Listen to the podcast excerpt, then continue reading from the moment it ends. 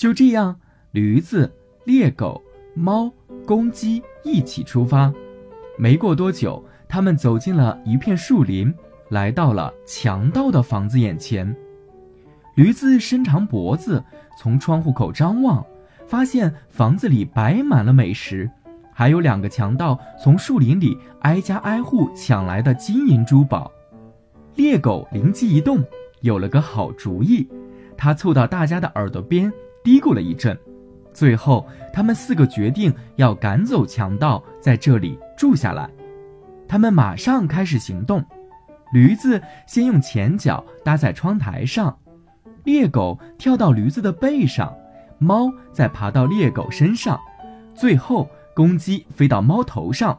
紧接着，驴子轻轻一跺脚，大伙儿一起拼命地叫了起来：“汪汪汪汪汪汪汪！”汪汪汪汪汪汪！这突如其来的大叫声把强盗吓坏了，他们以为是怪物来惩罚自己，于是拔腿就跑，逃出了房子。四位不来梅镇的乐师就大大方方地走进了房子，他们愉快地大吃大喝起来。驴子吃起一块香浓美味的披萨，猎狗啃着一块香喷喷的肉骨头，猫喝起了桌子上的美酒。公鸡一口一口吃着香甜的蛋糕，他们四个欢呼雀跃，干杯庆祝，度过了一个美妙的夜晚。吃饱喝足，他们四个很快进入了梦乡。强盗们并没有走远，他们见屋子里的灯都灭了，决定回来一探究竟。胆子大的强盗大哥摸黑走进了房子。可还不到一刻钟，强盗大哥就魂飞魄散地跑了出来。他对强盗弟弟说：“太可怕了，太可怕了！我刚刚摸黑去厨房想点灯，结果炭火那儿睡着个老太婆，我被她的毛衣针戳了几下。哈哈，原来强盗把猫亮闪闪的眼睛当成了炭火，把猫的胡须当成了毛衣针。”我吓得走去餐桌，想弄清食物还在不在，结果桌子旁蹲着一个鞋匠，我又被他的锥子扎了几下。